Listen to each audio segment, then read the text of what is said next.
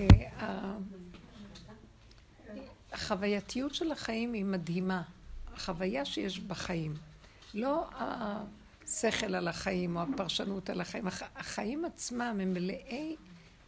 אם, היינו, אם היה לנו קצת אה, תשומת לב, לשים לב אליהם, היינו ממש כמו ילדים קטנים, נהנים ומקבלים הרבה חיות מההתבוננות ומהמציאות של החיים. אבל יש איזה מנגנון של, שדואג להסעיר אותנו ולהעביד אותנו ברמה שלא נת, נתפנה, להרים את הראש קצת ולהסתכל משהו, ליהנות מהפרח, ליהנות מה...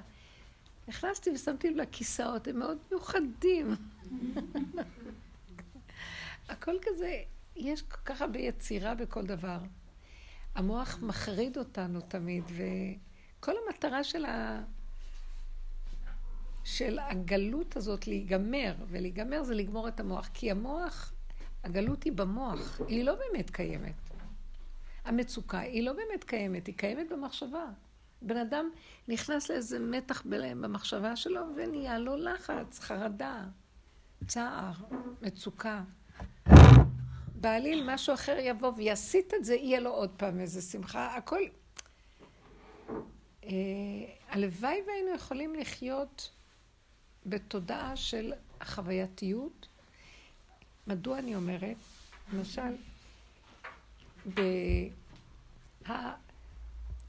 אבן השתייה בקודש הקודשים, שעליה בעצם מושתת העולם, אז לפי המסורת, ארון הברית נמצא שם. שלמה המלך גנז אותו בבית ראשון, לקראת אה, שקצת התחילו כל מיני הוא ראה שיש מלחמות ושזה עתיד להיחרב הבית. אז הוא גנז אותו במבואות ממש אה, בתחתית של אבן השתייה. ואז אני התבוננתי בזה ואמרתי, למה הוא מצא דווקא את המקום הזה? מזל טוב. איך קוראים לילד? דוד. דוד, שם יפה יפה. למה דווקא במקום הזה הוא שם את, ה...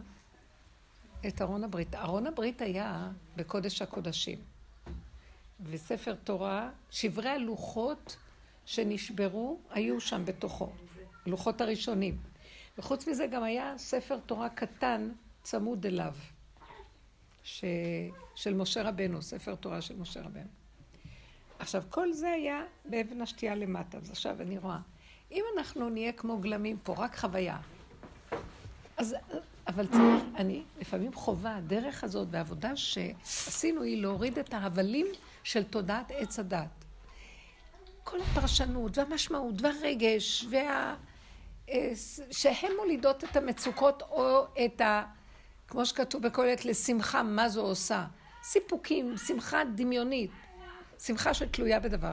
אז עבדנו להוריד, להוריד, להוריד, להוריד, ולראות שלא להתרגש מכלום. הכל איך שזה ככה בסדר. ואז אני נוגעת בגולם שלי. ממש, אני הרגשתי שנהייתי טיפשה. זו המילה. זה לא שאני אמרתי את המילה הזאת. כמה בנות שהתקשרו אליי ודיברנו, אז הם אמרו לי, מרגישים שאנחנו מטופשים. מה זאת אומרת מטופשים? זה לא טיפשי, אבל ביחס למה שקודם היה עומס במוח, אינפורמציות וידע ו... אין, ריק. זו תחושה של... ואני לא, אני, אני יושבת בשולחן שבת ומדברים, או כשאני נמצאת, ואני רואה שהם מדברים שטויות. אבל אני מתביישת לפתוח את הפה. כי גם לי אין מה להגיד. אבל מה שהם אומרים בטוח שטויות. אז אני במצב של מצד אחד, אין לי איזה משהו מאוד חכם להגיד להם, הייתי פעם מדברת על הדרך, אז זה מאוד חכם הדרך. אבל כבר היא נופלת והיא נגמרת, אז נשאר הגולם. והגולם רואה בעליל שהם מדברים שטויות. כלום, בלה בלה בלה בלה, דיבורים. גם הדברי תורה, תסלחו לי, נראים לי דיבורים, פרשנויות, אה, שמועות נאות, וורטים. כל אחד מבזיק איזה וורט יפה, שהוא קרא מפה, שמע מפה. אני, ברור שזה שכל יותר טוב מסתם שכל של העולם, אבל גם זה אותו דבר. כמו שזה ריק, גם זה ריק, רק זה כאילו. זה ריק. ואז האמת היא מאוד פשוטה. אבל מצד שני, היא גם, אה, הגולם הוא משעמם. הוא לא משעמם, הוא לא משעמם, אבל הוא לא, הוא לא מואר. זה לא אור. אז עכשיו יש משהו מאוד מעניין. את העולם של ההבלים של הדעת וכל הקשקוש שלה, זה עבדה, בוודאי שזה לא. האור החדש, הגנוז, יש שביבים ממנו, אבל הוא עוד לא מגיע. ואז ראיתי שבעצם הארון שנמצא באבן השתייה, כל הדרך הזאת זה להביא אותנו לנגוע באבן השתייה שלנו, בבשר, בבשר ודם. הפשטות החווייתית, הרגעית שמתחדשת כל רגע, היא לא מסובכת והיא לא מלאת מחשבות והשגות וידיעות. ו... היא מתחדשת, אבל היא ריקה. ואז ראיתי שהתורה, הלוחות הראשונים שהם מיסוד האור הגנוז, נמצא בעצם קרוב לאבן השתייה. שם זה נמצא. לא מפה זה בא, זה בא מפה. צמח דוד עבדך תצמיח. מהכוח הצומח, זה מהשורש, זה לא בא מהשכל מלמעלה למטה, כמו שאנחנו רגילים לחשוב, שזה תורת עץ הדת. שזה הענפים של העץ, זה השורשים. התורה נמצאת, מה זה התורה? תורת הלוחות הראשונים, תורת האור הגנוז, תורת הצמצום, שהיא נקודה קטנה, וואו, הכל אקסיומטי. את אומרת, את אומרת אה, נקודת חוכמה, ואת יכולה לתת לך חמישים מש... צורות איך להמשיל אותה, מרוב שהיא כל כך יפה ומיוחדת. אז זה נמצא קרוב לאבן השתייה. אבן השתייה זה הבשר, זה המקום שאנחנו, התשתית של מציאותנו. לכן היא נקראת שתייה, מלשון שהושתת עליה העולם. אז אני מתחילה, זה כבר לא הדיבורים של פעם עם הדרך, אמנם זה גם קיים, וגם אנחנו רואים שאם יש לי איזה מצוקה ממשהו, אני ישר מזהה את זה, שזה קשור לבלבול של התודעה. והתוואים יוצאים, מה שקודם היינו צריכים לאפק אותם, כי כל כך הרבה הבלים יש על הטבע. המוח והפרשנות שלו יושב על, על המידות, ואז הוא שודד את המידות. אז בן אדם, בא לו איזה מחשבה שלא נראה טוב, בגלל הפרשנות. עכשיו, אם יש לו נטייה ביסוד האש, הוא יתחיל לצעוק, לכעוס. אז הדעת הזאת משפיעה על המידות, ואז מזה המידות מקולקלות. שתבינו, המידות מתקלקלות בגלל צורת החשיבה שנכנסת להם. עכשיו, זה מתחיל שאם המוח משכנע את המידה, המידה כועסת, ומפעם לפעם היא כבר יוצאת החוצה, היא כבר יכולה לעשות, גם להזיק. בעצם ביסוד המידה אין משהו רע. כמו שיש גן חיות. כל חיה יש לה את התכונה שלה. ככה אדם נולד עם התכונות שלו. הן נקיות. את לא יכולה להגיד, אפילו אם ילד נולד עם תכונה של שועל. שיש לו את הנטייה של ערמומיות. זה בסדר גמור. אחד כזה, הוא ידע איך להסתדר עם המצבים, הוא חמקמק, חלקלק, וזה בסדר. אבל אם הוא ינצל בני אדם אחרים לתועלתו בדבר הזה, זה לא בסדר. מה גורם לו שינצל אחרים? המוח שלו. אתה רואה? להוא יש יותר, וזה, אם תעשה ככה, גם אתה תשיג, אז אולי יגנוב אותו ככה, ותעשה... גם במשלי כתוב, אני חוכמה שכנתי עורמה. ערמומיות היא תכונה שיש בה משהו יפה. אבל היא צריכה להיזהר שהיא לא יוצאת מהגדר שלה ויכולה להזיק. אז זה, מי עושה את זה? המוח. המוח גורם שזה נהיה. האדם, האנשים היותר אה, משכילים או יותר מלומדים, הם יכולים להיות הרבה יותר גרועים מאיכרים פשוטים או אנשים שהם באפריקה נגיד. הם יכולים להזיק פחות אלה מאפריקה. אבל אלה כמו היטלר, שזה מוח גרמני מפותח מאוד,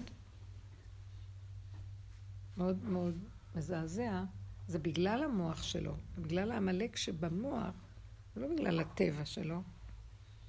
כן, יש לו טבע גם, אבל כשהמוח הזה מתלבש על הטבע הזה, קומבינה קטלנית. לכן מה שאנחנו מבינים פה, שכל העבודה שלנו זה לגלח את, ה, את, ה, את, ה, את הדעת הזאת. כל הזמן להוריד אותה, להוריד אותה, להוריד... לא, אני אומרת, צריך להוריד לה את כל ה... עכשיו, התחלנו לחקור מה היא, ממה היא בנויה. זה שיש לה... נקודת החשיבה הראשונה היא לא דבר גרוע, זה שכל, השם נתן שכל בעולם. אבל כשהשכל מתלבש במנגנון של עץ הדת, הוא מתחיל להתרבות. כן ולא וכן ולא. והפרשנות והמשמעות וההתרגשות, ואנחנו, וזה מתלבש על המידה, ואז הבן אדם מופעל מהשיטה של החשיבה, ואז הוא יכול לקלקל. זאת הסכנה. אנחנו מושפעים, הד... הדעת שלנו משפיעה על אורח החיים שלנו. האידיאולוגיות השונות וכן הלאה. אז מה אנחנו עושים? בואו נוריד את הכל. השלום תלוי בדבר הזה. השלום זה הגאולה, זה חיבור של שני הפכים, והסכמה להכל איך שזה ככה. זה מביא שלום. אין לי פרשנות עליך, אין לי ביקורתיות, שיפוטיות, ואיך שזה ככה זה בסדר. וזה גם נהיה קטן, בגלל שזה, הפרשנות מגדילה, המשמעות מגדילה, ההתרגשות מגדילה. אבל אם את לוקחת את הנקודה איך שהיא ככה, מסכימה איתה. אחרי רגע, נהיה רגע חדש, ויש התחדשות. אז זה כבר לא מתרבה. כשאת מחוברת לדעת, אז הדעת מתרבה ואת מנותקת מהזמן והמקום. אבל אם את מחוברת לזמן והמקום, והדעה הזאת אומרת משהו, אז היא אומרת לרגע. נמצא שכל קלקול עץ הדעת זה ההתרחבות והיציאה מנקודת היסוד האמיתית של כאן ועכשיו, של השכל הראשוני, וזה הריבוי.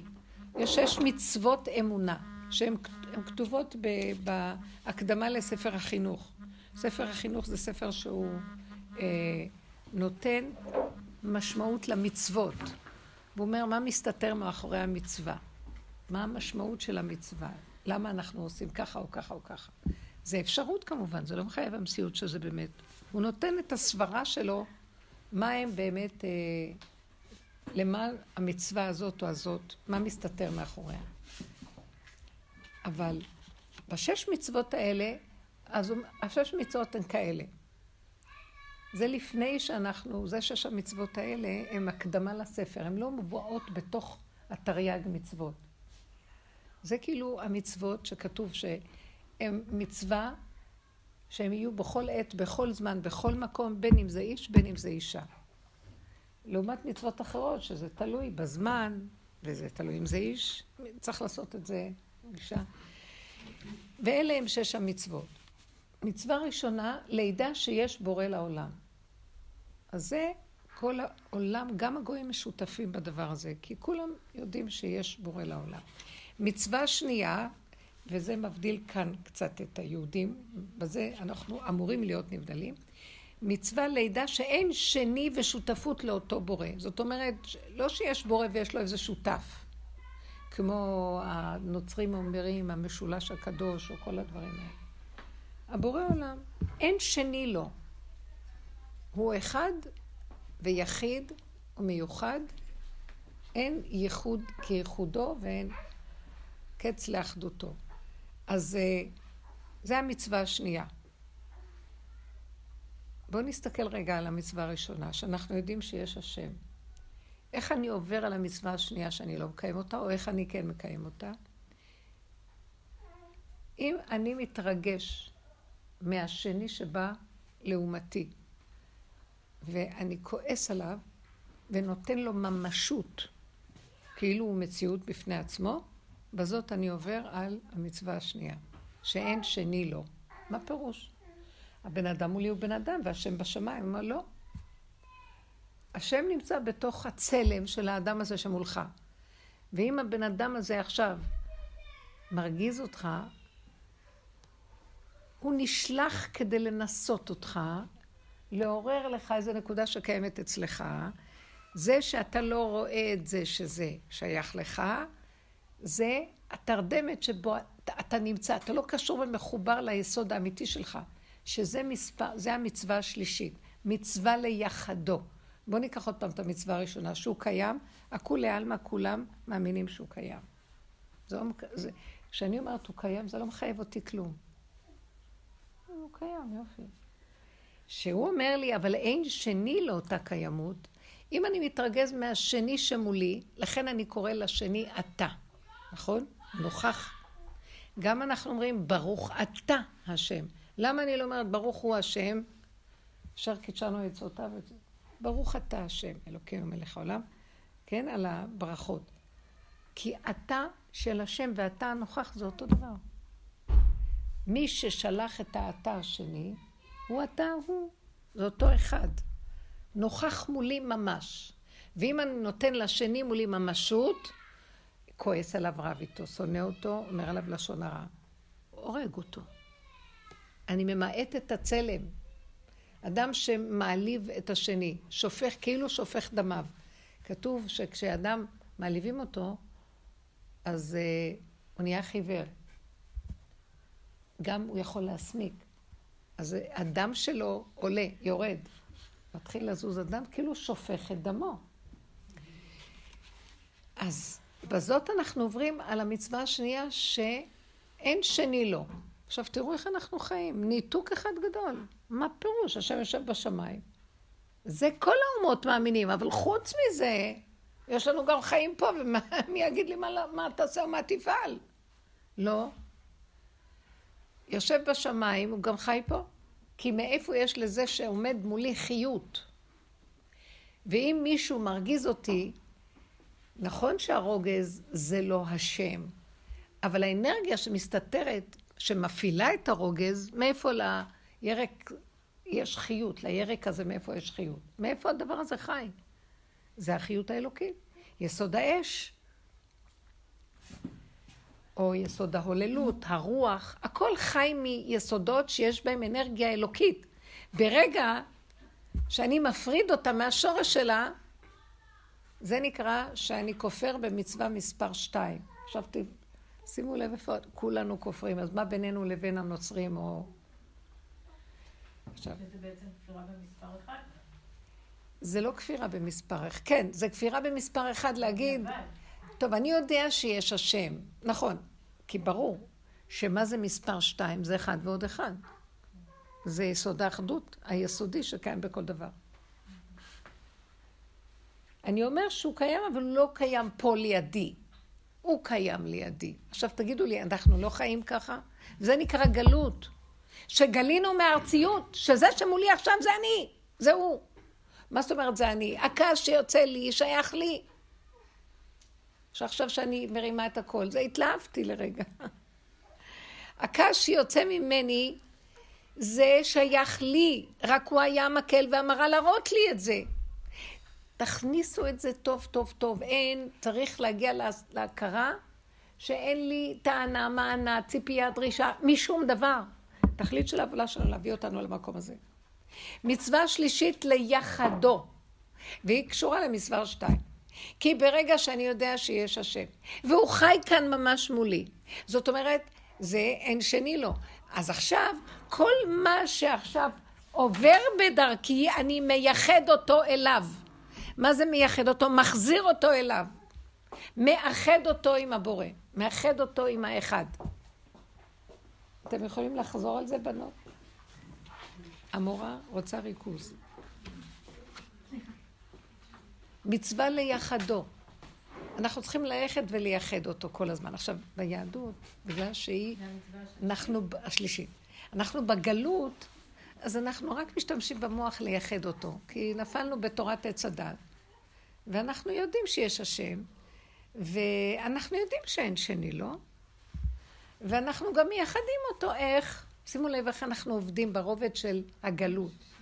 אני אומר, כל דבר שאני, את אוכלת את זה, את צריכה להגיד ברכה. זה מזכיר לך שזה שייך אליו. ברוך אתה השם אלוקים עכשיו הכל נהיה בדבר. אז אני מחזירה את, את זה אליו. אני מחזירה את הריבוי אליו. המצווה השנייה, אני יודע שהכל זה הוא. לא רק שהוא בשמיים, אלא הכל שפה מולי, יש בו חיות אלוקית. מצווה השלישית, אז תחזירי את זה אליו, את מכירה את זה בדעת, תכירי את זה גם במעשה. תתנהגי לפי זה. אז המצווה ליחדו, הבנתם מה זה מצווה ליחדו? מה את אומרת? כן, ראיתי אותך עכשיו, בכלל לא היית ככה. כאילו, לא, לא, לא, לא בגלל הברכה. שאת דאגת מאוד על הפרנסה. אה, זה. כמוני כמוך. לא, אנחנו דואגים. על הפרנסה, על הילדים, על הזה. נכון שבא עכשיו איזה משהו שמפריע לי. מי שלח את זה? הוא התברך. למה? מה רוצה להגיד לי? את מנותקת ממני, את רוצה... אני מנותקת? אני יודעת שאתה קיים. ומצווה לייחד אותך, אני מתחילה לדקלם את הכל. כולנו משננים הכל בעל פה. 13 מידות ה... כל האמונה ומה שאנחנו צריכים להאמין. אני מאמין באמונה שלמה.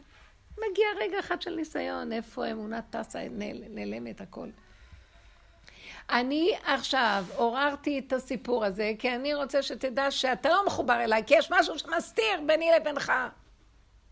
זה השקר שלך, זה הדמיונות שלך, זה תודעת עץ הדת. זה שאומר לך, ההוא עשה לי ככה, זה דיבר עליי, לא יודעת איך אנחנו נתקעים עם הפרנסה, מה יהיה איתנו? אז אני לא בחיים שלך, אז אתה מודאג. כל הדאגה לילדים, כל הבעיות במשפחתיות, בשלום בית, בכל דבר. זה נובע מהדבר הזה. אז מצווה רביעית, מצווה לאהוב אותו. כי ברגע שאתה רואה שבעצם הכל חוזר אליו, וואו. אז אתה רואה את, שבעצם אין בכלל שום בן אדם שיכול להזיק לך, או מצב שיכול להרוג אותך, זה הכל מושגח בצורה מושלמת. ואז ליבך פחד ורחב לבבי, כאילו, אז הכל כאן, אם כן, למה אני מתהלך כדורנית, נכה, נכאה, רוח, מודאג, כאוב, שונא, כועס, כי אין לזה שום תכלס. ויש לאדם תחושה של רגיעות ומתיקות. כל זה אנחנו רק לומדים כל הזמן, אנחנו לא חיים ככה. מה המצווה השנייה, החמישית? מצווה לירא אותו. עכשיו אני מתיירא שהתודעה הזאת והמציאות הזאת תיעלם לי, ועוד פעם אני אפול. מה שזה נקרא יראת העונש, יראת הרוממות. יראת העונש. עכשיו אני מפחד שאם אני אשכח את המצב הזה, בריאות, אז אני אתרגז על השני ואני עצבני ויהיה לי כאבים וצער. ואני נחנק. אז אני אראה מהמצב הזה. או יראת הרוממות.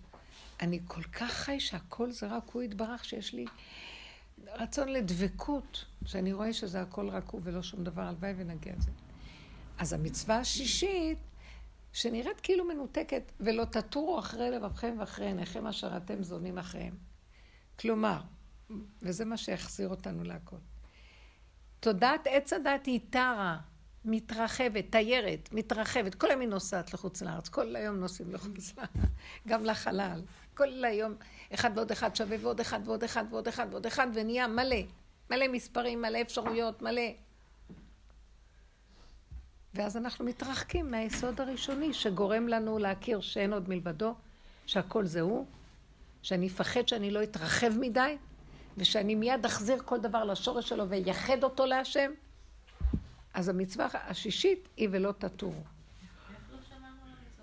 בקול רם? זה כתוב בהקדמה של ספר החינוך. אלה שש מצוות האמונה.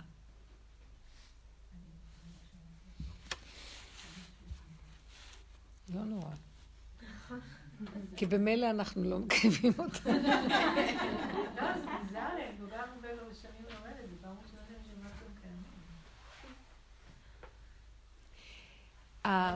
אני, אנחנו בדיבור, אנחנו פה, כן, ברור.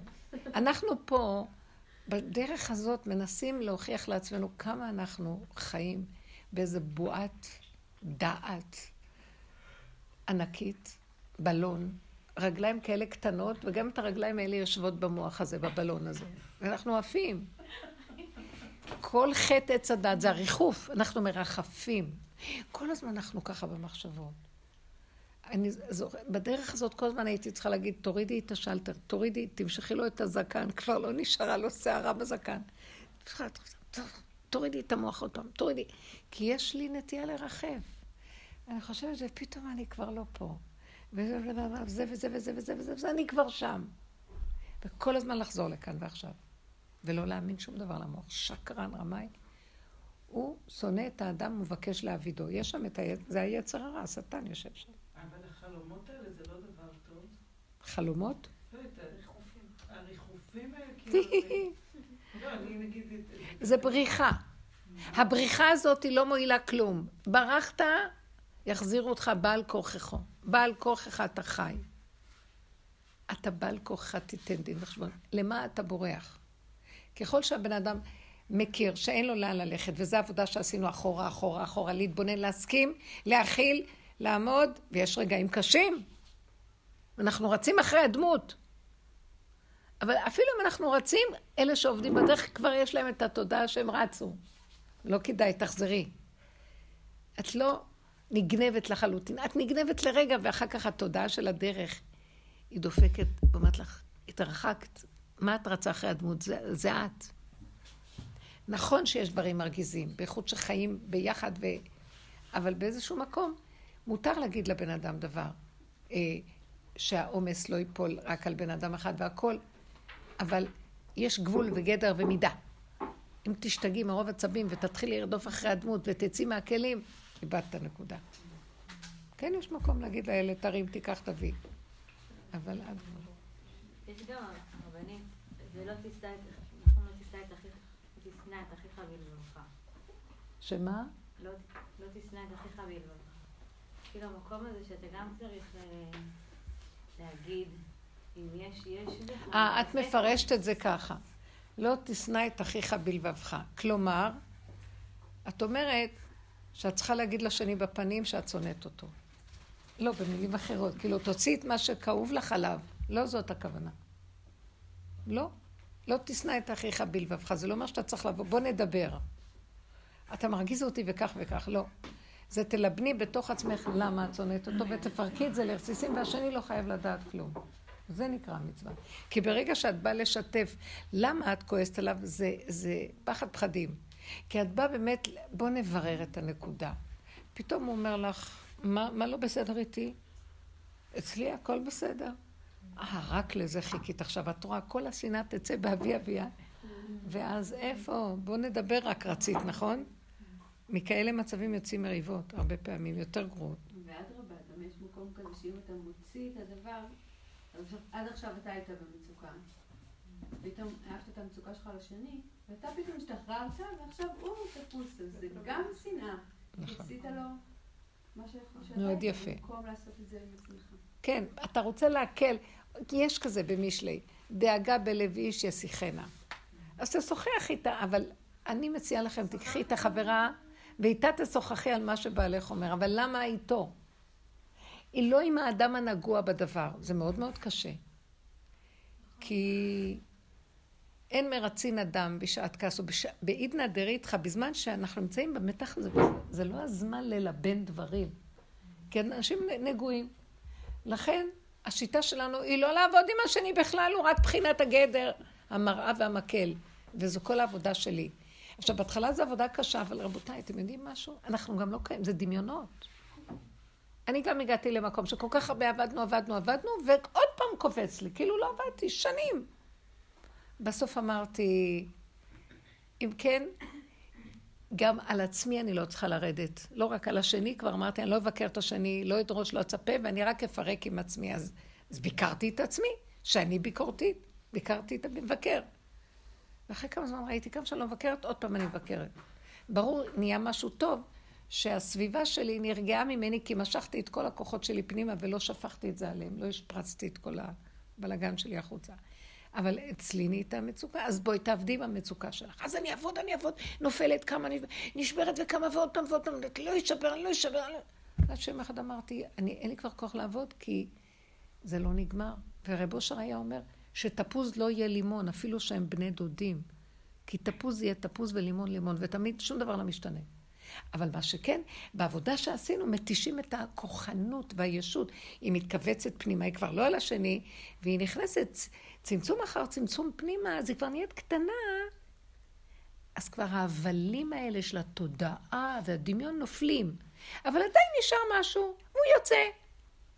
ואז אני אומרת לעצמי, כי ככה, כי ככה לעולם זה לא ישתנה. עכשיו, הוא בכלל לא בא בחשבון שאני אדבר איתו. יש עוד לפעמים דברים שאני עוד אומרת. יש לי איזו נקודה שאני רואה אצל בעלי שהיא מציקה לי.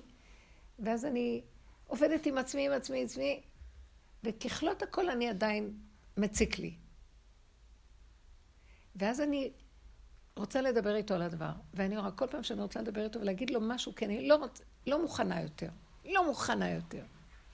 אז אני אחר כך רואה, וואי, אני אגיד לכם, אתם יודעים מה אני קולטת? כחוט השערה שיצא כל ההרס, והוא יעקוץ אותי. שלי. יש נחש שעוקץ את עצמו, אתם יודעים, בסוף. וזה. לא שווה. זה לא שווה, זה לא שווה לי. ואז אני אומרת לעצמי, טוב, ומפעם לפעם אני רואה זה נופל ונהיה קטן. וגם הקצת שיצא, אני אומרת, גם זה לא שווה. אז את לא מעירה לו בכלל? איך? את לא מעירה לו בכלל? אני קלפתי, אני לא דוגמה טובה. קצת, קצת אני אומרת, אבל אחרי, מיד אני חוזרת ואומרת, גם זה היה מיותר. ואני רוצה להגיד לכם שהתוצאות הן מדהימות. קורה משהו שזה לא, ש... זה לא שהוא עושה עבודה. פתאום משהו ממתק את הדין. משהו, הגילוי של השכינה, גילוי אלוקי. ואז יש מהפך. פתאום הוא מוכן לאיזה דבר שלא חשבתי.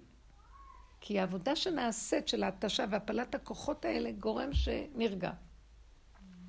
ואז אני רואה שאני בסכנה כל הזמן, כי אני קוצר רוח, אני רוצה כבר תוצאה עכשיו. הוא אומר לי, התוצאה תבוא, התוצאה תהיה התמרת אנרגיה. הבן אדם, את רואה את התכונה שלו ככה? יום אחד פתאום הכל יתהפך והתכונה לא תהיה. תמתיני, תהיי סבלנית. אז כל העבודה שנשאר זה רק להיות סבלן ועוד... גם אם נפלת ולא היית סבלנית ולא היית... אז תחזרי אחרי רגע. אבל תמיד זה חוזר לפה. זה גם לא סבלנות, לפעמים סבלנות זה כאילו לראות משהו ובסבלנות עד שהוא יקרה. זה לא, זה כאילו סבלנות, אבל במובן של בכלל להתעלם מזה. כאילו לא, זה לא... קודם כל זה לא לסבל. סבלנות זה מלשון לסבל, להכיל, להחזיק, להשלים, לקבל. ואנחנו אומרים סבלנות, וכמו שהיא אומרת, אני כבר שמה, איזה סבלנות. אין כוח ההכלה. אבל איפה עובר הגבול בין לשתף אותו במה שאני בשביל מה אני צריכה לשתף אותו מה שאני מרגישה? מה? מה שאני מרגישה, אבל לא, לא בלי קשר אליו. כאילו, גם כן. לא, גם אני בעצמי, מה שאני מרגישה, אני לא מאמינה לעצמי, אני שקרנית. אני מרגשת את עצמי עם הריגושים שלי, ומספרת, המוח מספר לי סיפורים, וזה שקר. אחרי רגע שאני לא שמה לב אליו, נעלם. העבודה שלנו צורכת שלא ניתן למוח הזה אמונה, אל תאמן בעצמך, אני אומרת לך, כוח חזק של צמצום, חוזק הלב. זה, זה מדהים איזה...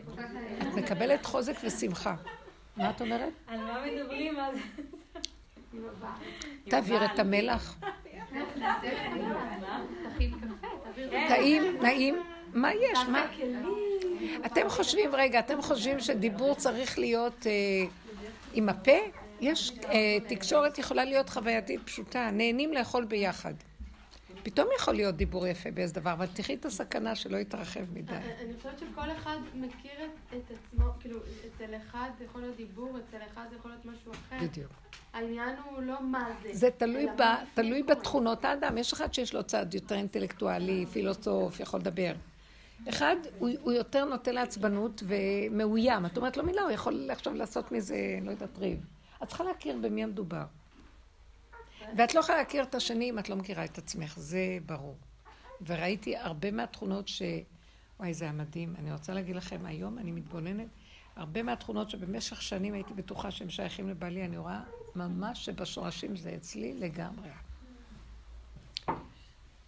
והאמת היא אמת, ואני יותר ויותר רואה כמה שהוא פי מיליון יותר צדיק ממני. בסוף ככה אני רואה.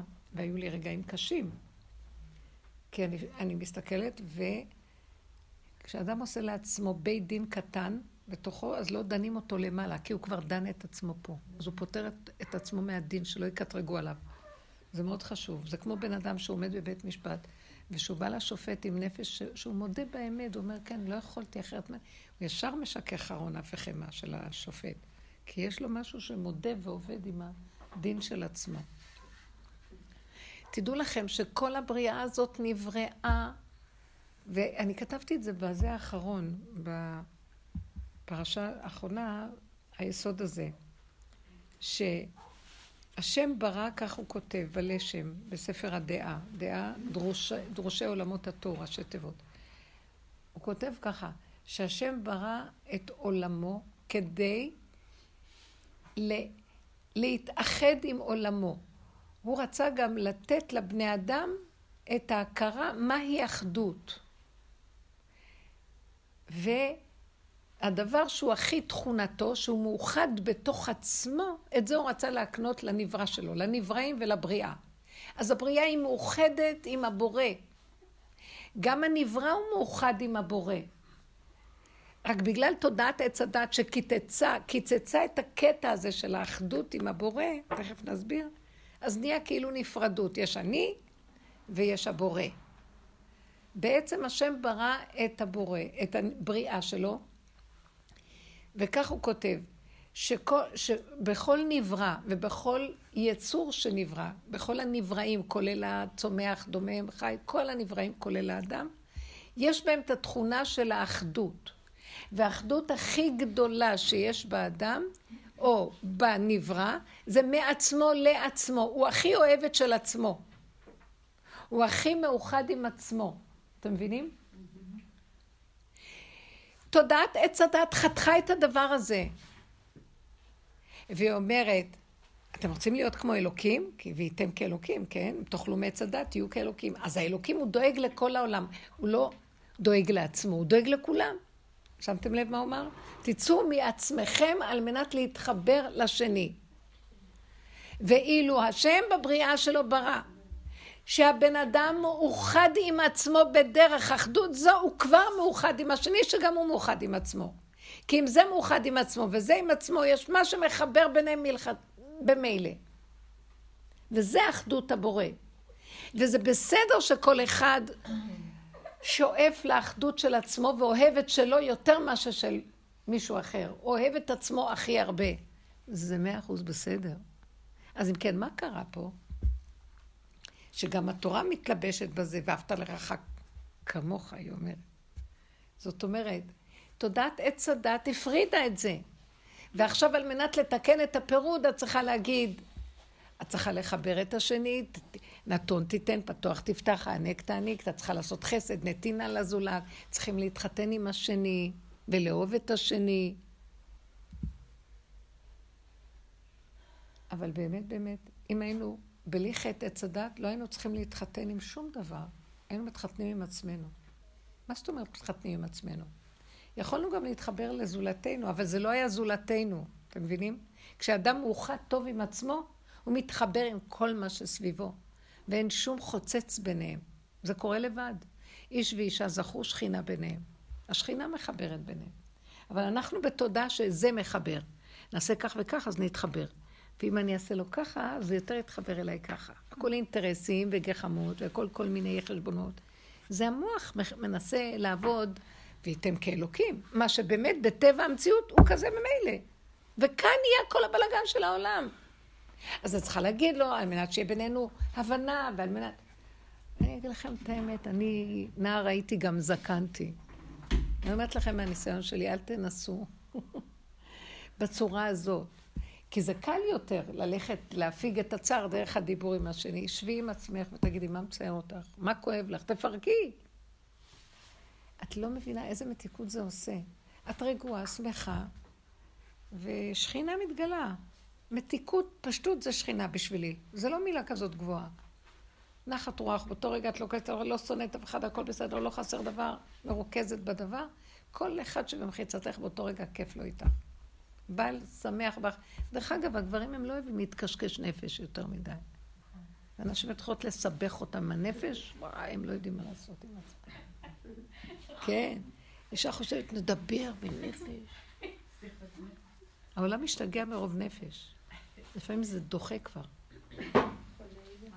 כשלא יודעים את הגבול של הדבר, אז זה כבר הופך להיות מרגיז ומסכסך, ודוחה אפילו. בעיות נפש, הבנת הנפש. ממש צריך להקים אה, עמותה לנפגעי אה, מודעות. עמותה לנפגעי מודעות. חמודה. אנחנו עמותה לנפגעי תודעת עץ הדת. אוי, תודה רבה, חמודה. אולי יש איזה כוס תה.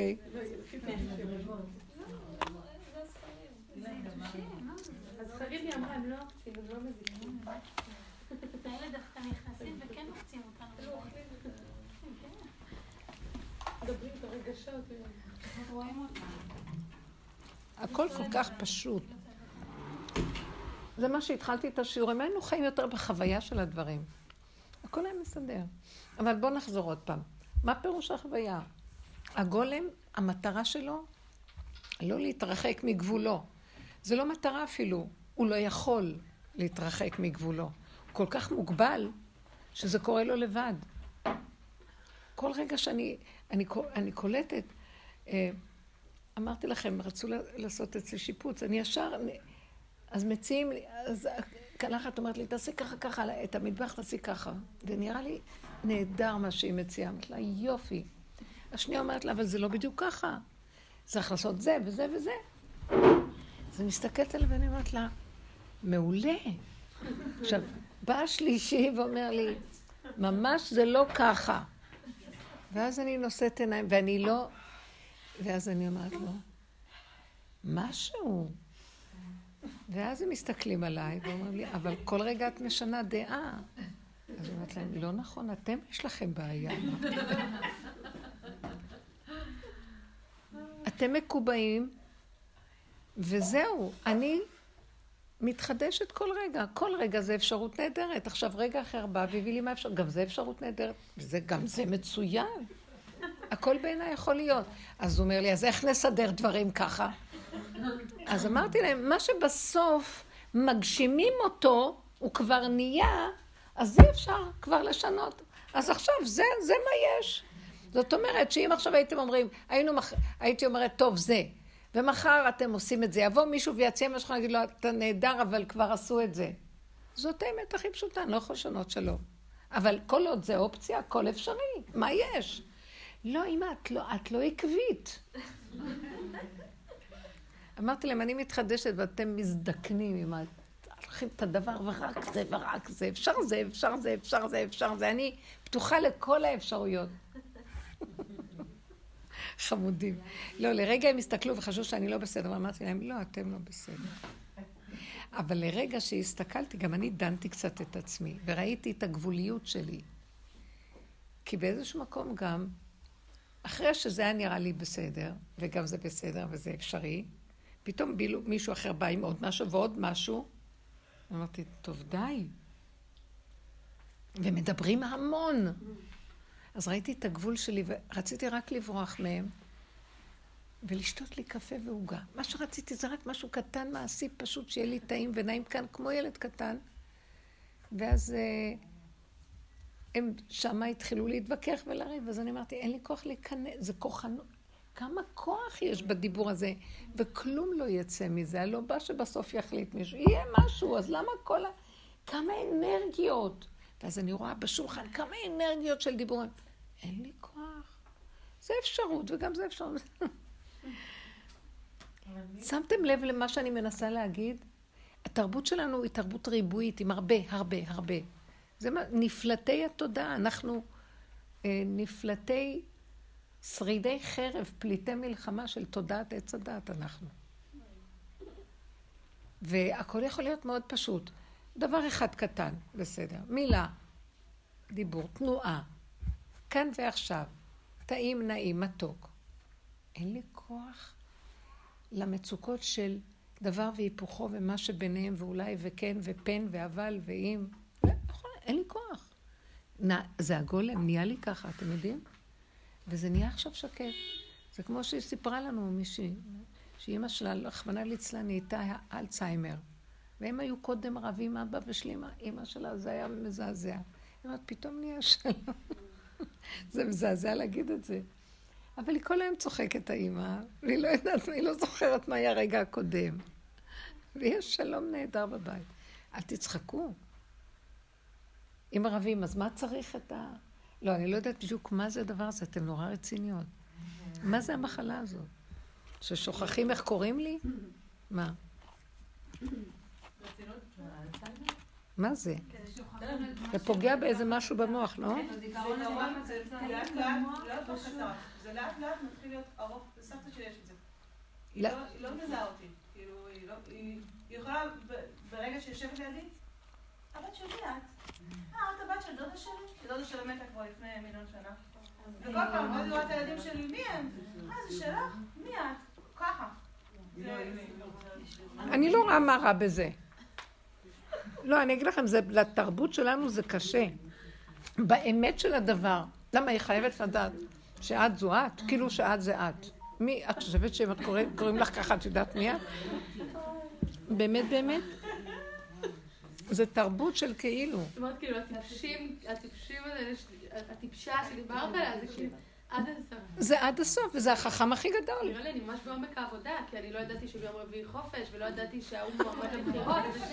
לא, לא, כאילו יום רביעי שבוע. פתאום וואלה, כאילו מסתבר שכן, משחררים שליטה, אני נהיית פתאום אפלן, זה ממש מגניב. אני אומרת לבעלי, וואי, ראיתי איזה ידיעה משהו, מה, לפיד גם מתמודד לרשות המושב, הוא הסתכל עליי. בעלי הכי כאילו בפוליטיקה. את באמת שאת את זה? כן, כאילו, אני לא רגילה, אני תמיד הייתי מאוד בשליטה. זה, זה התרבות הזאת רואה אותו כטיפש, אבל הוא החכם הכי גדול. זה החכם והתם של רבי נחמן. הפוך על הפוך הכל. תמימות, פשטות. הוא זורם עם הרגע הבא, והרגע הבא מביא כל תינוק בא וכיכרו בידו, הוא בא עם החוכמה של כל רגע מחדש ומתחדש. זה החוכמה שנמצאת בארון הברית, באבן השתייה. הלוחות הראשונים, הצמצום הגדול, לא היה ספרים, ספרים, לוחות, עשרת הדיברות שבהם יש את הכל ולא היו, הלוחות הראשונים לא היו נצרכים לכל הספרים שאחר כך נוצרו, משניות והגמרות וה... כל הברייתות וכל הספרים שנוצרו. כי יש בהם את הכל. זאת אומרת, אם אתה חי בנקודת האמת, הבשר יודע. פעם רב אושר אמר אה, איזה דבר. ואז תלמיד חכם ש... גדליה סגל, עליו השלום, גם הוא נפטר לא מזמן. אז הוא אמר לו, אוי, רב אושר, מה שעכשיו אתה אומר, כתוב בפסוק בתורה זה וזה וזה. אז אתה כיוונת על מה שכתוב שם בפסוק, אז הוא אמר, אמר לו, לא, מה שהתורה לקחה ממני. לא שאני לקחתי ממנה. אני, היסוד שלי זה בבשר, זה בא מאליו, זה שופע מבפנים. שפע של חוכמה, שהיא יכולה להיות לרגע, ואחר כך היא תיעלם ואין כלום. רגע אחרי כן, כי לא נדרש, סתם אני... אה, שק שמרים ערימות של... למה צריך להרים סתם מותרות? אם צריך את זה, זה יבוא ברגע שצריך. הלך, הלך. אז ברגע שאין לך כלום, את חושבת שאת טיפשה? לא. את פוטנציאל לקבלה של הרגע הבא. בעוד שאנחנו בתודעת עץ הדת, וואי, ספריות על הראש שלנו ועל הגב, אנחנו כל היום הספריות, וכל המדפי ספריות, וכל התכנים שלהם, ספרים כאלה וכאלה וכאלה, וואי, וכמה דעות ופרשנויות והבנות והשגות ואידיאולוגיות ומה לא. סליחה, ריק ואין כלום, יש רגע, הכל מסתדר.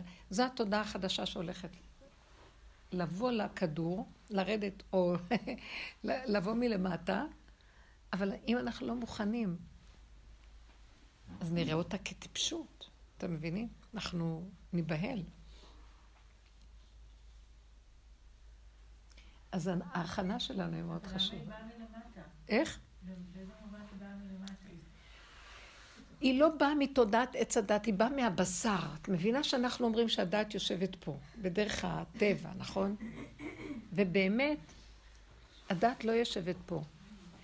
אני אגיד לכם, בואו תיקחו דוגמה. אני אומרת ככה, בואו נחזור למה שאמרנו, שהלשם אומר שהאחדות טבועה בנבראים, בתוך עצמם. בואו ניקח את האימהות. בתוך המהות של האישה יש תפקיד שנקרא אימא. הוא ממומש על ידי זה. כשהיא יולדת ילד, אז הוא בא לידי מימוש. בגיל 41 יום, העובר שלם. אז זה, זה, אם. 41 יום, אפשר להגיד שהיא עכשיו גדר של אם. אז זאת אומרת, הילד הזה הוא אמצעי לממש לה, להוציא את זה לממשות ולהגשים לה את התכונה שנמצאת במילא בפנים. עכשיו, אז הילד, היא רצה אחריו, והיא מטפלת בו, והיא האימא שלו, במקום להבין שהוא רק זה שמספק לה את האפשרות שהיא תוציא את תפקידה בפועל, בגדר הראוי לה שהיא תהנה מעצמה לעצמה לתפקיד. ויהיה לה הנאה מהתפקיד. אז היא רצה אחרי הילד, עוברת את הגבול ואת הגדר, והם מרגיזים אותה, והיא רצה אחריהם, מתעצנת עליהם, כועסת עליהם, ונהיה צער גידול ילדים. כאשר הרעיון הוא, נתתי לך תפקידים, והתפקידים מחיים אותך מעצמך לעצמך. זאת אומרת, ככל שיש יותר תפקידים, יותר כיף לבן אדם, כי יש לו תנועה, ואז הוא נהנה. הוא נהנה מזה, והוא נהנה מזה, והוא נהנה מזה, והוא נהנה מזה. נהנה ממהות והורות, הוא נהנה מזוגיות, הוא נהנה מזה שיש לה חברה, הוא נהנה מזה שהיא בת של הורים, הוא נהנה מזה שיש לה איזה תפקיד חברתי. אז הבן אדם נהנה. אבל אם אתה מאבד את הגדר של התפקיד בזולת ובעולם, אז אתה כבר לא נהנה מזה. זה נהיה לך מעמסה ואתה כועס על כל העולם. אז תראו, זה שאתה רץ ומתרחב ואתה מקבל את המכות של העולם מזה, זה תודעת עץ הדת, גורמת לך. וכשאתה חי עם היסוד הנכון שלך, ויודע את הגדר, איך אני אדע מה הגדר של ההורות שלי, שזה יתאים רק לי, כשמתחילה להיות לי מצוקה, אני ישר אומר שלום, יצאתי מהגדר שלי, שלום על ישראל, למה שאני, למה שאני, אני פראייר של כל העולם, מי הוא הילד הזה בכלל? עכשיו תבינו משהו, זה לא שאני המסדרת לו, אני לא האימא שלו שמסדרת לו את החיים.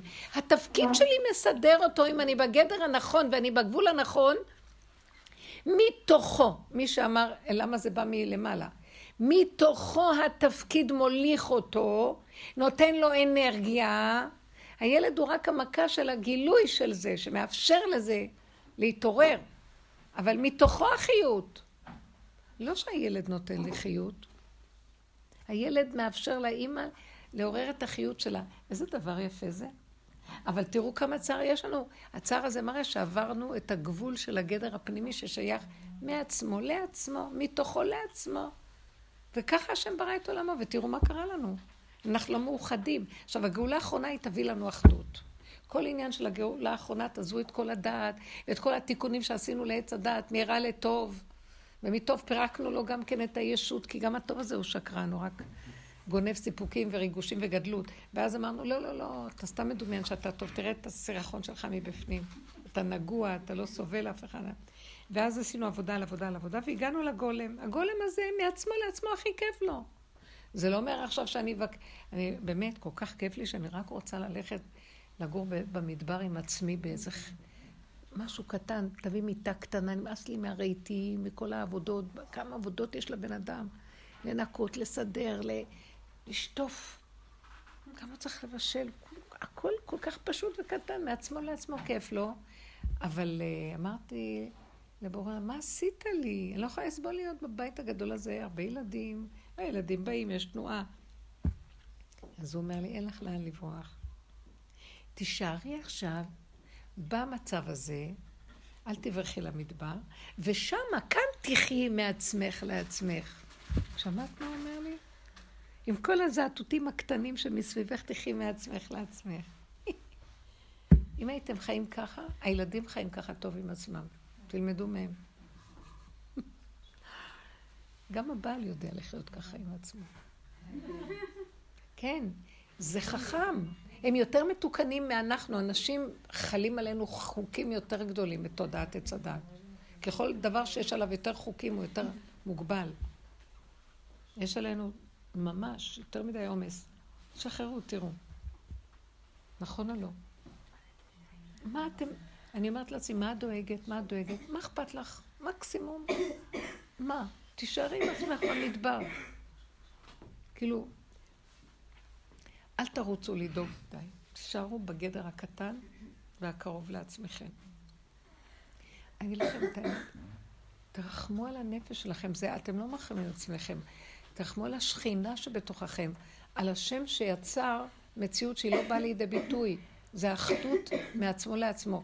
לכן כל המצוות שהתורה מדברת על נתינה הן תמיד דואליסטיות, אם שמתם לב. נתון תיתן. תיתן לעצמך, ממילא אתה נותן גם לשני. פתוח תפתח, הענק תעניק, העוות תעוות. ואהבת לרעך כמוך.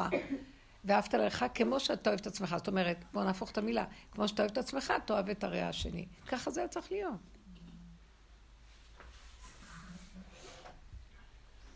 אז זה, הדרך שלנו מביאה אותנו למקום הזה. קודם כל את מפרקת את כל ההבלים אחורה, אחורה, אחורה, בסוף את נשארת גולם שמעצמו לעצמו. עכשיו הגולם הזה הוא גם, במקרה, אני, את, ויש לנו כבר משפחה, יש לנו כבר, אנחנו כבר uh, גרים בגיהנום שבראנו לעצמנו ולא יודעים איך לצאת ממנו. אבל יוצאים ממנו על ידי זה שמפרקים אותו אחורה, פורמים אותו, עין בעין, בסוף נשאר הגולם. התפאורה נשארת אותה תפאורה, אבל אתם צריכים להיזהר. גם אני לא יודעת אם אני כבר, אין לי כוח להיזהר. אז אני רואה שנהייתי קטנה במילא. וכשאני אומרת להם זה בסדר, וזה בסדר, וזה בסדר, וזה בסדר, והם באים אליי בטענה, אני עוד אומרת להם, לא נכון. אתם לא מחוברים עם עצמכם, אני מחוברת עם עצמי, כל רגע אני מתחדשת עם אפשרות אחרת. מה יש? מה הטענה עליי? אתם מתיישנים, ונהיה לכם אחד ועוד אחד ועוד אחד שהם צריכים להרים שק. ולא נעים לך להגיד שהתוכנית שלך לא, כי גם יצר הנצחנות באה מול התוכנית של ההוא, וכבר מתחיל עם זה, ואפילו שאתה רוצה לפרק את זה, אתה אומר, לא, לא כל כך נוח, נוח לך, שהשני ינצח אותך.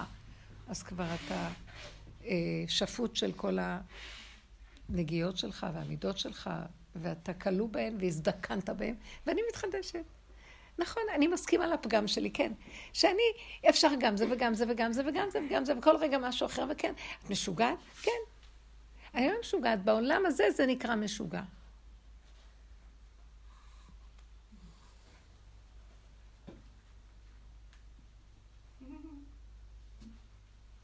באמת המילה מורכבת, משוגע.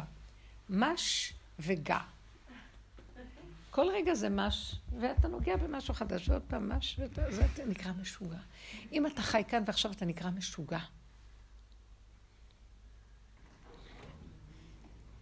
הנביאים היו נקראים משוגעים. כי הם היו חיים את האמת, נביאי אמת. יש לנו הלוא את הברכות בהפטרה, שכל דבריהם אמת, נביאי אמת. אז הם היו כל רגע מתחדשים, וזה היה נראה משונה.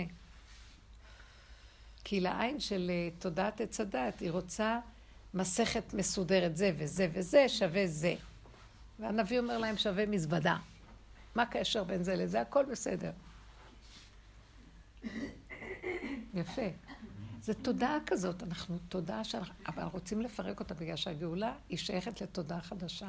היא תודעת האחדות והיחידות, שהשם אחד ואין שני לו, והשני שמולי זה הוא, יתברך, ואני מייחדת, מאחדת את המספר השלישי לאחד, ונהיה אחדות, הכל אחדות. רב אושר היה אומר כל הזמן שכל העניינה של הגאולה האחרונה בסוד האחדות. ואהבה שאינה תלויה בדבר. זה מביא לאהבה שאינה תלויה בדבר. בגלל שאין לי אינטרס כבר. כי מה, לא, אני לא צריך אותך לכלום. טוב לי עם עצמי איך שזה. אז נגמר. כי כל הבלגן פה זה כל היום האינטרסים. החרדות והדאגות והמניעות והאינטרסים. תיתן לי, אני אתן לך, זה וזה יהיה שווה זה, ואז יהיה לנו כיף, אז נעשה ככה, וכולם רצים אחרי הדבר הזה. ואז את אומרת, לא, תעצרו את הגלגל, אני לא צריכה כלום, יש לי מעצמי הכל כבר. ומה עם הפרנסה? המן היה מגיע עד לפתח של, ה... של אלה שהלכו ככה בתודעה הזאת. לא טרחו. וזה קשה, אה, המילה קשה היא פרי של תודעת עץ הדעת, כי באמת לא קשה כלום. זה בעצם לא עניין של... אה, מעשים באמת. אין זה לא עניין של מעשים. מעשים. כאילו זה, זה עניין שרק... הייתי אומרת שרק עניין של מעשים נשאר פה. שום תודעה, שום הבנה, שום זה. תעשי. בא לך מחשבה, תושיטי יד. קודם היינו חושבים בתודעה שהתחלנו לעבוד על עצמנו ולראות איזה סכנה אנחנו, כי אנחנו עושים דברים מתוך השכל הזה שמריץ אותנו, נהיינו עבדים לפרעה במצרים, בונים פתאום רמסס, ערי מסכנות. אז התחלתי לפחד לעשות דברים. ואז הייתי, ממש ברחתי מתחת לאדמה, מתחת למיטה, מרוב שפחדתי שאני אעשה משהו. כי אז יהיה מלא נגיעות, ואז אני אהיה משועבדת, אז יותר טוב לי בשב ואל תעשה.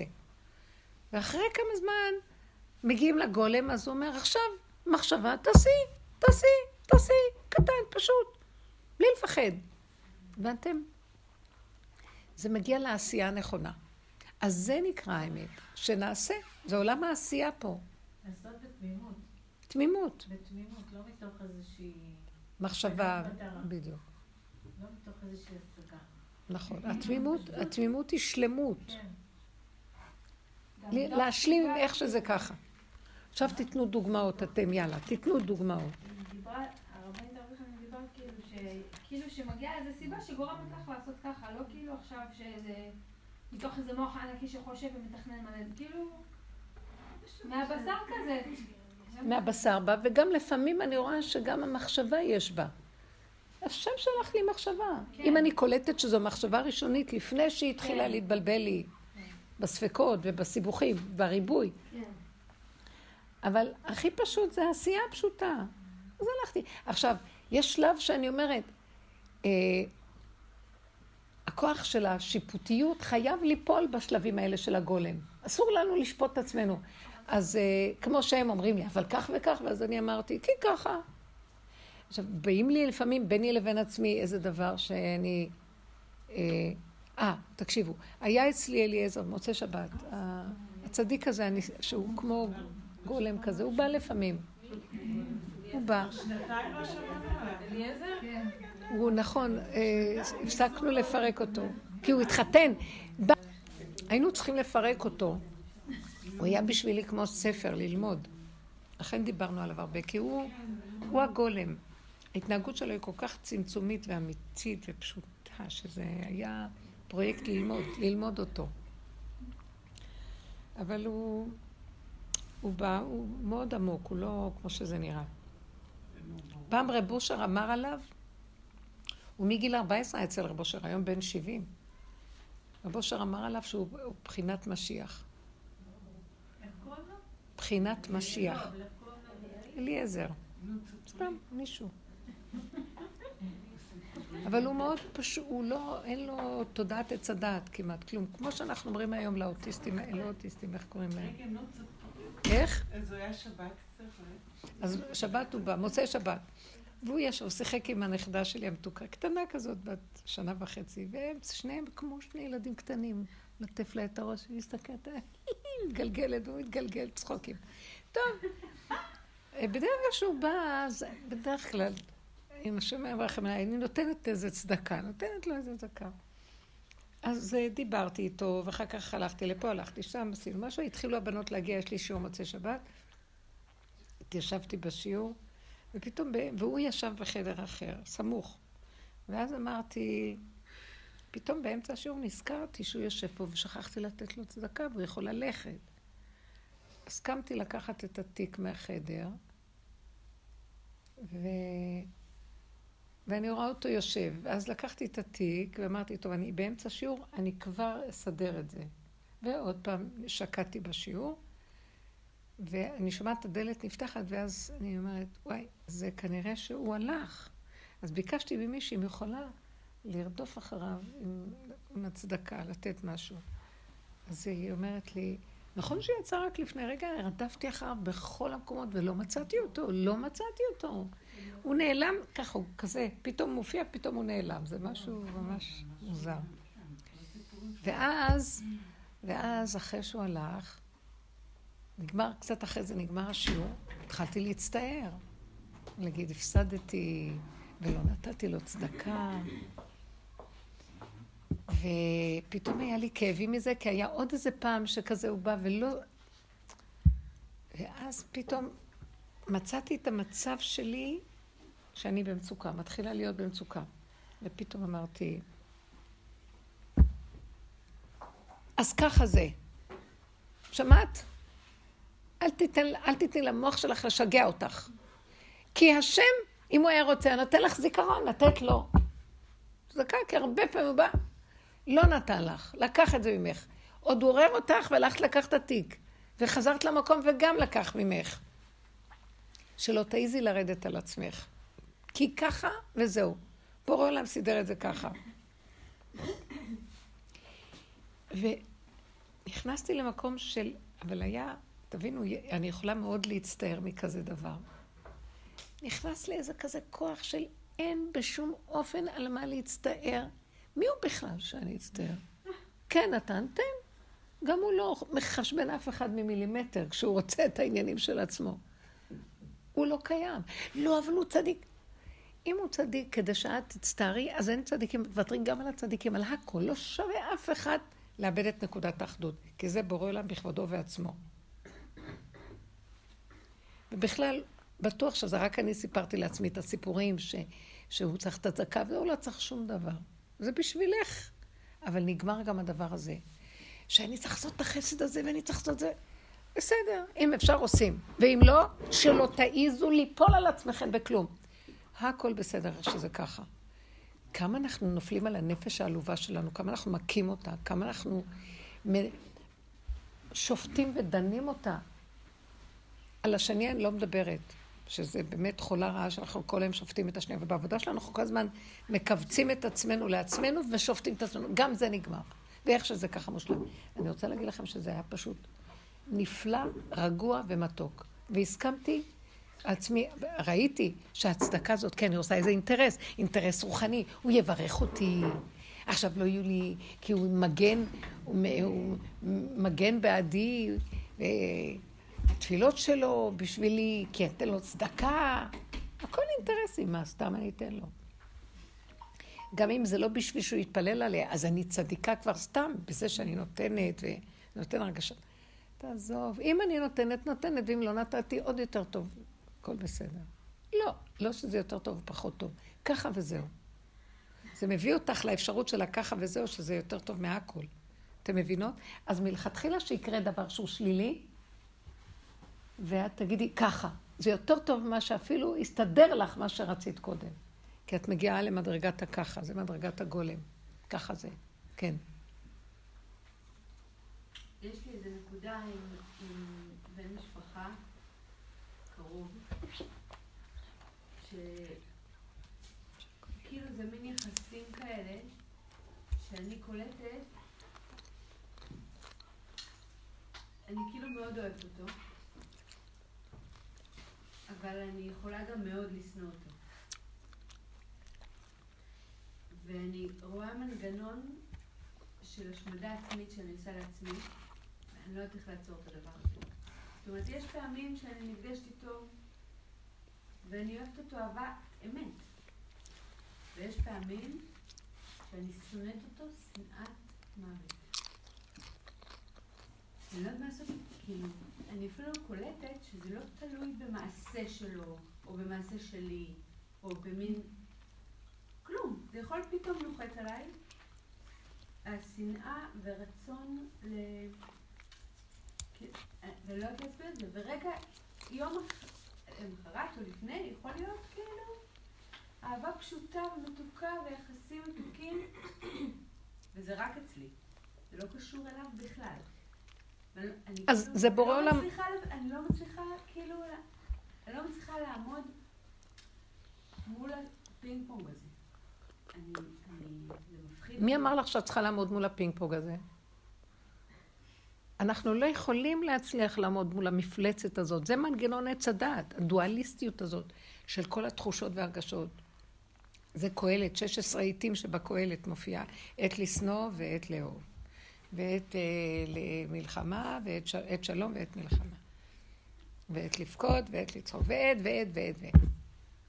תחת השמש, מעוות לא יוכל לתקון. זה המצב שלנו, אנחנו נשלטים על ידי התודעה הזאת. וכל עבודתנו היא לא לתת לה ממשות, כי היא שקר. זה בועת דמיון שהתלבש עלינו. וכשיש את החצי הזה, יהיה גם את החצי הזה. והיום זה ככה, מחר יהיה גם ככה. כי זה תמיד החלק השני מזה. כי זה תמיד דבר והיפוכו פה. ולכן כל עבודתך לא לתת לזה שום ממשות. ולהסכים. מה הכוונה? כי ככה. יום אחד אני אשנא ויום אחד אני אוהב, כי רגע אחד אני אעשה ככה ורגע אחד אני אעשה ככה. אין אמת יותר גדולה מזאת.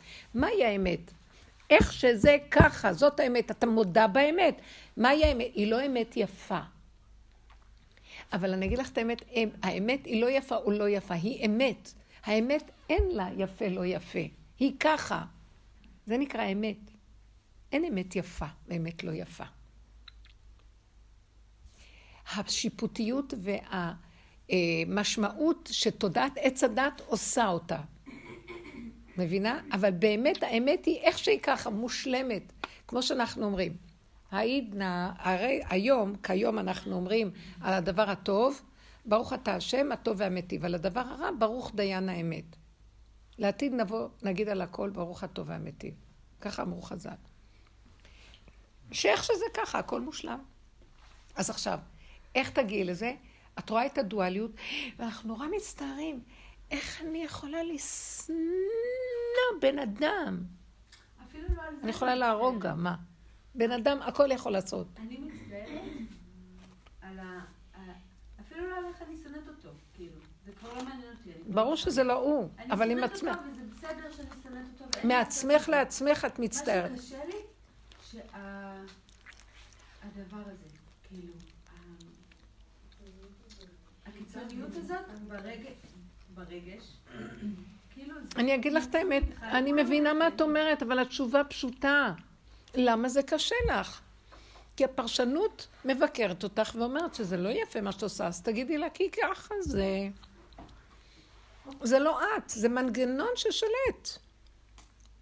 זה לא אנחנו, רבותיי, אנחנו... איך אמרתי על הבן אדם הזה שחוקר את כל הצד הכלכלי? אנחנו גנובים פה. איך אמרת? את יכולה להגיד עליו? מה להגיד עליו? יש איזה אחד שחוקר את כל המצב הכלכלי פה ואומר שאנחנו גנובים. פרופסור ירון זליכה, הוא היה כלכלן של אה, ביבי נתניהו וכל מיני, אה, הוא היה קרוב מאוד לצלחת וראה את כל ה... כל איך שהכלכלה מתנהלת פה, והוא החליט אה, להוציא את האמת לאור ולספר לאנשים, לעורר את האנשים זה, זה בדיוק מה שאנחנו עושים פה בתודעה הזאת. לא, שכאן אנחנו גנובים, כל צורת הכלכלה ואיך שאנחנו זה, גנובים, כאילו. אין שוויון פה, אין לגמרי רחוק מהמקום שחושבים שזה שוויון אזרחי, כלכלי וכן הלאה. אז אנחנו נשלטים על ידי התודעה הזאת שאומרת לך, וואו, זה תודעת עץ הדעת טוב, שכל כך עבדנו לפרק אותה, אז תגידי, אני כזאת, זה אפילו לא את. המילה אני, זו שפה גם שמטעה. אני, אתה, הוא. זה המצב. אה? זה המצב. זה המצב, בדיוק. אבל זה גם מתיש. זה מוציא אנרגיות. אם אני נותנת לזה ממשות, זה מוציא אנרגיות. תתחילי לצחוק על זה. בהתחלה היינו, מה, איך אני, הנעלה שבאדם, אני אישה נעלה, נעלה, נעלה. עודדו אותנו, אני לא אגיד שכולם, אבל כאילו לגמור את היום של הטיפולים הרציניים והזה, ולשבת עם החברה או עם הבעל ולצחוק על המטופלים ועל מה שהיה, כאילו לעשות איזה סטנדאפ שלם, כי, כי, כי אחרת אתה, אתה נגנב. סוחב את כל הרצינות של זה, זה כאילו, ההומור הוא דבר עמוק מאוד. בטח. למרות שאני בדברים האלה, מה שאורן אומרת שזה מתיש, זה מה שהכי עוזר לי. מה שעוזר לי זה להגיד, אין לי כוח לזה. שזה מאוד מהשיעורים, מהעבודה. אין לי כוח, כאילו, אני חושבת שהשנאה הזאת, לא משנה עכשיו כטוב לשנוא, לא לשנוא. אין כוח להתייחס אליה. היא נותנת לי כזה עכשיו לתת לה כוח. עוד משימה, כאילו, אין לי כוח, יאללה, אני אלך, אני אגיד לה שלום. נפלא. תתחדשי וזהו, ביי. לא לתת לה ממשות, יהיה לו דמיון. תראו כמה אנחנו מחיים את הדמיון הזה ומגשימים אותו והוא נהיה. ואנשים לוקחים כדורים. והכל דמיון. לכן כל הסיפור שלנו הוא לפרק מהר. יש לי מצוקה, לא שייך. אז בסדר. לא, את לא מתמודדת, את בורחת. זה לא נקרא לבורח, זה לעקוף. גם להגיד הוא לא קיים, כמו שאתה אומרת לנו כל הזמן. הוא לא מציאות, לא קיים. לא קיים. אז את מי אני שונאת? לא. הכל לקבל. כן, זה הכל אפשרי. זה הכל אפשרי. תצחקי על עצמך, תהבלי את עצמך. מאוד חשוב להבל. אה. תרוויח.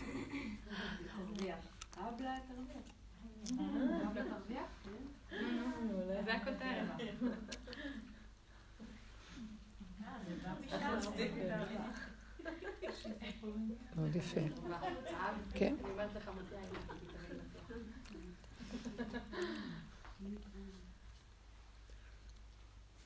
אה, יש קין והבל, נכון? קין מסמל את הישות והקניינות של העולם, הוא היה יסוד האדמה, ישות, קניינות, והבל מסמל את ההבל, רוח. עכשיו, הבל היבל את הכל, אבל הוא היבל גם את הגולם. אז מרוב שהוא היבל, בא קין, הוא הרג את עצמו כבר לפני שקין הרג אותו, כי הוא כבר היבל את הכל, אז בשביל מה לחיות? אנשים שהם הם לא רוצים, כאילו לא מוצאים עניין בכלום. אני רוצה קצת לעשות סדר במה שאמרנו תהבלי. אנחנו מהבלים את תודעת הדמיון של עץ הדת. מצד שני, יש לנו ערך מאוד גדול לכאן ועכשיו ואיך שזה ככה. יש לי ערך גדול לכוס. יש לי ערך גדול לזה שזה כאן עכשיו ככה. ואני מודה להשם. וזה שאני נושמת, וזה שכרגע משהו בא לקראתי, ככה. אבל כשבא משהו ועושה לי מצוקה, אני חייב להבל אותו. עכשיו, הבל היבל את הכל. מה, גם זה כוס, ואני צריך כוס, מה? הוא היה מין צדיק מרחף כזה. וקין הפוך, כל דבר קניינות. עכשיו יכול היה לריב. עכשיו, שני אנשים חיים בעולם. והבל דורך לו על האדמה, כי קין הוא יסוד האדמה, אומר לו, אתה תעוף באוויר, אתה דורך לי על האדמה שלי. הוא יודע שהוא מעופף. אז זה כבר, הבל היבל את עצמו, ואז קין במילא הרג אותו, אבל הבל אחראי למה שקין הרג אותו. אי אפשר לבוא בטענה על קין, הבנתם? קין עשה פעולה חיצונית, אבל הבל יצר את התשתית להריגה של עצמו. אנחנו מנסים כאן להרוג את תודעת עץ הדת, להפיל אותה. אבל תודעת עץ הדת היא חיה על איזה תשתית. כי כל שקר יש לו רגליים, יש לו איזה משהו. הוא חי על בסיס של אמת יסודית. אין שקר שאין בו אמת, אחרת הוא לא מתקיים. אז אנחנו רוצים לנגוע בנקודת אמת ואותה להחזיק. לא מהבלים אותה. שאני אמרתי להם, לא, אני בסדר גמור. אני חיה את הרגע עכשיו, ואני מתחדשת איתו כל רגע. זה בסדר שאני משנה את דעתי. כי דעתי לא, לא מציאות. המציאות שהרגע יתחדש עליי, ועוד רגע יתחדש, ואפשרות חדשה באה רגע, ועוד רגע אפשרות חדשה. בעוד שאתם תקועים בדעת שלכם, והדעת שלכם התיישנה עליכם, ואם מישהו ינסה, היא נהייתה אה, סנילית, ואם מישהו ינסה להזיז, הסתיידה, ואם מישהו ינסה להזיז אותה, אז אתם תחתכו לו את היד. לא, שחררו, אפשר לשנות את זה. אז יש משהו שעליו אנחנו מושתתים, זה לא הבל לגמרי. לכן אני אומרת, תהבלי את השקר שבדבר. מהו השקר? שקשה לי שאני שונאת. איך אני שונאת? יאללה, השנאה הזאת יום ככה, יום ככה, יום ככה, יום ככה. יום את אוהבת את... היא לא ממשית, היא, אל תעשי ממנה סיפור. אז רגע אחד זה בא, ורגע אחד הולך. נשאר משהו פנימי שקיים, נצחי, זה הגולם, והוא איכשהו ככה, ואת אוהבת אותו, ואיך שזה ככה, הכל בסדר. את נותנת לו ערך. זה מאוד יפה. זה לא קין וזה לא הבל, זה מה שביניהם, וזה יסוד האמת.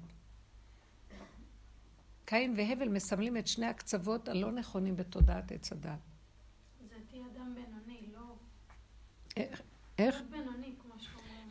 באמצע. ממש. לא קו האמצע הוא קו האמת, הוא הקו האלוקי. לא ברעש השם, לא בסערה, כל דממה דקה. השם אומר למשה, כך, בחצות הלילה אני יורד על מצרים. בחצות, בחצי. זה מדויק, האיזון של מה שבין שני הפכים. והעבודה שלנו של האיזון זה לקבל את הגולם איכשהו את באה לידי איזון. כי הוא ישגע אותך. את כמו מטוטלת, זה הסזיפויוס הזאת. מכאן לכאן, מכאן לכאן, מכאן לכאן. זה מצוקה נוראית. לא, אל תרשו לעצמכם להיכנס בשום מצוקה, בשום חללי דהי עלמא. לא שווה שהבן אדם יהיה במצוקה. שקר. למה? זה הסטרה אחת, רוצה לגנוב אותנו. התודעה הזאת של עץ הדת היא רוצה להעביד את האדם, היא שונאת אותו, מבקשת להעבידו. פשוט. ואל תיתנו. זו תודעה של דמיון, אל תיתנו. גם אל תתני לה ממשות. כן, אנחנו מבינים אותה, היא במצוקה, היא, זה הסוף שלה, זה היא במצוקה. אם פעם היית יום שונאת הרבה זמן, ואחר כך הרבה זמן, היום שנייה, את שונאת שנייה, את מבין? את יכולה להשתגע מזה אם את לוקחת את עצמך ברצינות. כי ככה זה. לא לתת, לה, לא לתת לשום דבר ממשות. הרגע, תיתנו לרגע כבוד, לכאן ועכשיו. ליחידה שלכם שהיא הגולמיות הפשוטה. תנו לה כבוד. זה השכינה. זה השכינה. נקודת היחידה של הזמן זה הרגע, נקודת היחידה של המקום זה כאן, ונקודת היחידה שבנפש זה הגולם, היחידה שבאדם. כי יש נפש, רוח, נשמה חיה ויחידה. זה היחידה שבאדם. והיא מתחדשת. בסדר. ונגיד היה מקום, נגיד, לא יודעת אם יש אפשרות, סתם בתור דוגמה, אבל נגיד לצמצם את המפגשים עם הבן אדם עצמו, אם הוא גורם לכזאת התעוררות רגשית, אולי להימנע... אם אני לא יכולה בהחלט, אם אני לא מצליחה להגיד איך שזה ככה מולו, וזה הכי קשה, מאוד, היא צודקת. אז הכי טוב ללכת. לא להיות קרוב. או שאת רואה, הוא נכנס, יוצא, אז גם שזה לא יהיה מדי, ככה. נקבה תסובב גבר, כך כתוב. אנחנו, ככה, זה טוב, כי אי אפשר לנו להתקבע בדבר הזה, זה רעל. גם את הילדים אל תעשו עניין מהם, לא שווה. ולא יקרה כלום דבר, דווקא ההפך, כשאנחנו, כשאנחנו נותנים להם קצת את ה... מזיזים אותם מעלינו, הם צומחים יותר טוב. כי, כי אנחנו מסוכנים, אנחנו נהרוג אותם, נכעס עליהם, נכניס בהם רוח של, של הקפדה וכעס ורוגז, וזה לא טוב. ממש. מכביד לעצמך, מה, אני עושה לי ככה? כל האחריות, כן. כל מה שהם ומה שהם יהיו, ומה... מה זה קשור אלינו? זה לא שלנו העולם פה בכלל. אין לנו בעלות על אף אחד, גם לא על הילדים, על כלום. יש לנו תפקידים, ואנחנו צריכים לעשות את התפקיד. תראו כמה קטן, בגדר של מעצמו לעצמו. מה שלנו פה? לא הזוגיות ולא הילדים, ותראו, אם תעשו ככה, איזה ברכה יש. נכנסת שכינה, כמה שכינה, ומטפלת בהכל. אם לילד שלך יש איזושהי מצוקה מסוימת וזה משהו שאין לך כל כך, אה, זה לא נוגע אלייך, אין לך הרבה שליטה על זה או אין לך בכלל שליטה על זה, אז זה גם כאילו בעצם הכי לשחרר את זה כאילו, להסכים. רק השם יכול לעזור לו, זה- זה. המצוקה שלו. כן, ו- כן, תזהרו מאוד. אמרתי לכם על זאת שפגשתי אותה, והיא אמרת לי, צחקת מהחברות שלנו. מה? חברות? אין כבר חברות בינינו? הסתכלתי עליה, אמרתי, אני לא חייבת לך כלום. וכאילו, למה את נתלית בי? יש בורא עולם. תתחברי עם עצמך, מה את רוצה ממני? מתוסכלת שאני לא מספיק חברה שלה. ופעם היינו חברות. פעם לא היינו חברות. אבל היא מדומיינת עליי. לא, כל אחד מהם מדומיין על השני. אחר כך שהלכתי, אה, גם היא הייתה צריכה עזרה, ואז כאילו היה נראה שאני מנוכרת קצת. אז אחרי זה התחלתי לרדת על עצמי. כן, לא אכפת לך מאף אחד, נכון? וקצת התנתקת. את לא, היא צריכה עזרה. והאמת שהתייחסתי למה שהיא צריכה וזה בסדר, אבל אחר כך דנתי את עצמי יותר. ואז פתאום היה לי החוזק הזה שבא לאחרונה, אל תבוא לה... כי אני מרגישה שהוא בא להציק לי, הוא נושך אותי, הנחש הזה. ואז אמרתי לו, ואז אמרתי, מי שלח אותך אליי? אה, בורא עולם שלח אותך, נכון? ואז התחלתי לדבר עם בורא עולם. מה אתה שולח אותו להציק לי? אתה חושב שאני יכולה לפרנס לך את העניים שלך? אני לא יכולה לפרנס את העניים שלך. ולא יכולה לטפל בחולים שלך, ולא יכולה לעשות שום דבר, גם לא יכולה לסדר את החברתיות במדינה, ולא יכולה לעשות כאן כלום. אני קטנה, קטנה, קטנה, קטנה. מתי תתגלה ותסדר אתה את עולמך? הנה הידיים והרגליים שלי. אני מוכנה ללכת לתת צדקות. תיתן לי שיהיה לי מה לתת, ותיתן לי חשק לתת. אין לי כבר כוח לריב עם היצר, אני אתן את החמש שקל או לא אתן את החמש שקל. מה, חמש זה הרבה, אולי תתני שתיים, זה מספיק, למה הוא לא עובד? שילך לעבוד הבן עד שאני נותן צדקה, הוא מוציא לי את המיץ. גמר עליי, אני אלך שלוש פעמים לאותו מקום ואני אסתכל אם הוא באמת אני באמת או שהוא לא.